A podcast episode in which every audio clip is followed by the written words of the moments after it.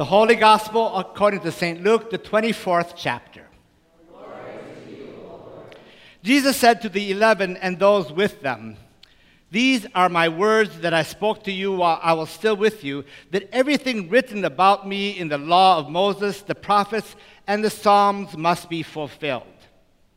Then he opened their minds to understand the scriptures, and he said to them, Thus it is written that the Messiah is to suffer and to rise from the dead on the third day, and that repentance and forgiveness of sins is to be proclaimed in his name to all nations, beginning with from Jerusalem. You are witnesses to these things, and see, I am sending upon you what my Father promised. So stay here in the city until you have been clothed with power from on high. Then he led them as far as Bethany, and lifting up his hands, he blessed them. While he was blessing them, he withdrew from them and was carried up into heaven. And they worshiped him and returned to Jerusalem with great joy, and they were continually in the temple blessing God. The Gospel of the Lord.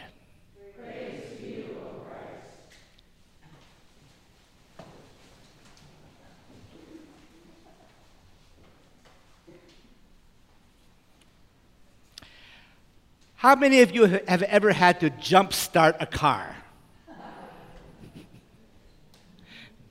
and for the younger ones who maybe just started to drive, uh, and even haven't driving, you haven't, probably haven't had to do it yet, but just wait. How about charging your cell phones or your laptops? You know that unless there's something catastrophically wrong or bad with your batteries, whether it's a car battery or a cell phone or a laptop, they will recharge. With a car, of course, that means running the engine and maybe driving around a little bit to charge up that battery again. With a cell phone or a laptop, you plug it in for several hours and it gets charged up again. How about your batteries? Now, not, I'm not talking about your car or your electronic devices, but what do you do when you're just done in? No energy left in you, just all tuckered out. I remember recently having my second COVID booster, and that same day I did my regular martial arts class, then came home and did mow the lawn, did some lawn work, did some other work around the house, laundry too. I was just worn out not just the arm aching, but just worn out physically. There was just no energy left in me. Now, you probably have your own solutions to deal with all this, to get recharged, whether it's getting some sleep, or taking a bath, or maybe some comfort food, maybe even getting away for a vacation, like Pastor Zach, or taking some kind of a break. All this is about finding that one point that gives you energy, whether it be physical or emotional. And we seek ways to charge ourselves up and hopefully to become energized again. Of course, as Christians, what does it mean to be fully charged? I know there are moments when our spiritual or faith batteries just get drained. Those ups and downs in our lives when we question God. Those moments when no matter how much we experience God's will, we just have immeasurable hurdles in front of us. When loving our neighbor feels like just impossible thing to do. When following Jesus just doesn't make sense anymore. Just last week, even one of our confirmands talked about how we have those ups and downs in our faith journeys. And really, when we have wars and rumors of wars, when we have earthquakes and storms, and these just let us down. When there are school shootings, shopping store shootings, and we just want to just scream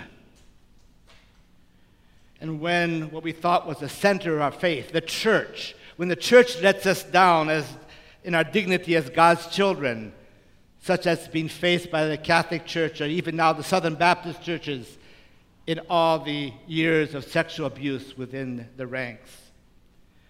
Or when traditions change around us, then we may waver. We wonder where God is. Of course, even good stuff can, can get us tired as well.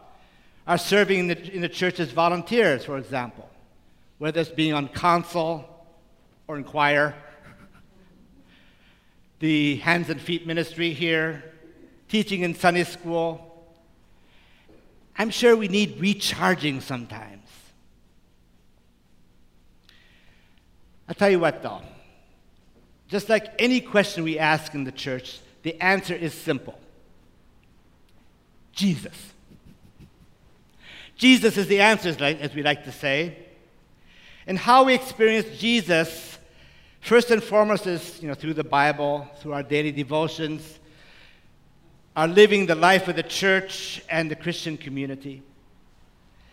I firmly believe that there are those times in the life of the church when we find that comfort and that, that recharging.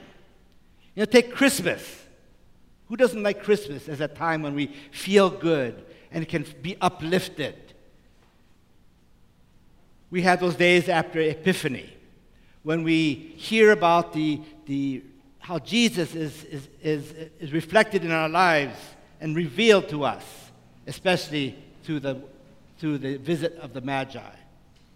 Or during Lent when we are reminded of our dustness, but also remember how Jesus comes to die for us on the cross. And of course, we have Easter. Easter, which, after all, is that one thing we as Christians can celebrate as that, that victory over sin and death and to bring us life again. I could go on with all these moments in our lives in the church each Sunday, each worship day, for each of us, those moments are when we encounter Jesus. And especially as we gather around the meal that our Lord has prepared for us to eat and drink. And certainly, this is a point of recharging for us. Right, so there are plenty of times we can be recharged. And you think we'd get it by now. We have our Bible, we've heard the stories, we experience what God has there for us. We know all this because God, through Jesus, accompanies us, and we have that promise. But like the disciples, who, even after living with Jesus every moment of his life, after hearing his teachings and experiencing his wondrous works, even after seeing him die on the cross and be resurrected again, they still didn't quite always get it. Like that, we may need help too. During this Easter season, which is a time when we declare over and over again, Alleluia, Christ is risen. He is risen uh, okay. You, you should, shouldn't be surprised like that. Christ is risen. Okay, you're right. We know this is a time when we have Jesus coming to us. Just as Jesus came to the two disciples on that walk to Emmaus, and he, they were revealed to his presence as he broke bread. Even as we know this is a time when we, like the disciples, were closed up in that room, and even with the doubting Thomas, Jesus appears. And we're with the disciples today as we hear Jesus one last time on this earth instructing us.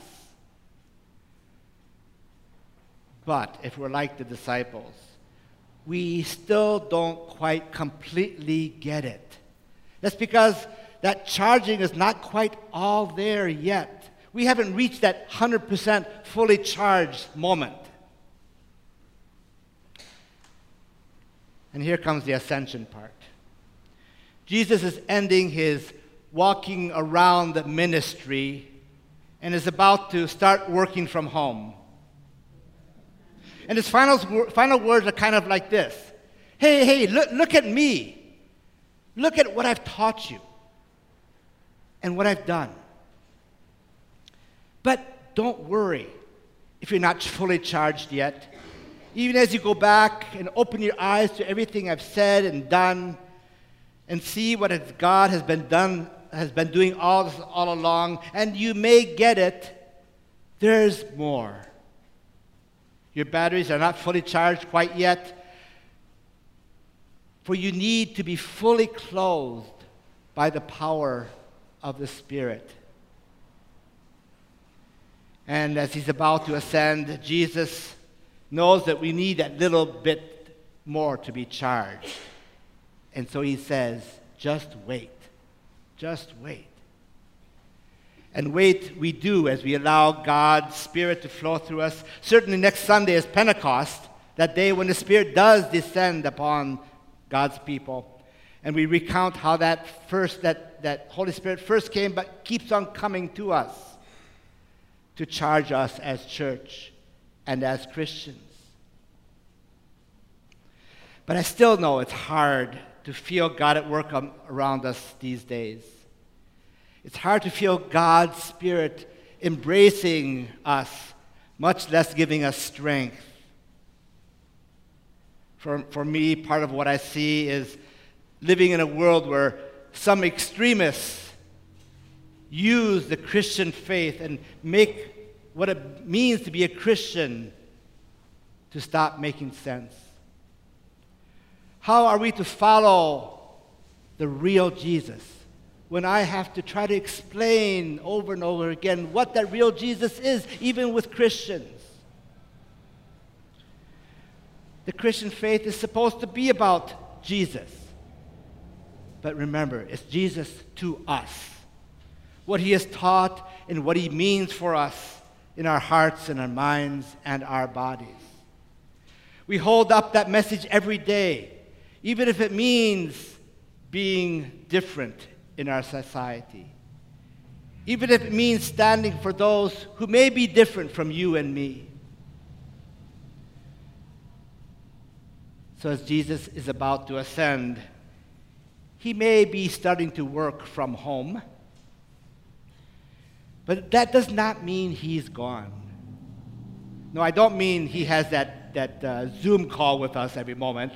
No, Jesus may be gone from our midst, but it's about Him with us, even as we are with Jesus.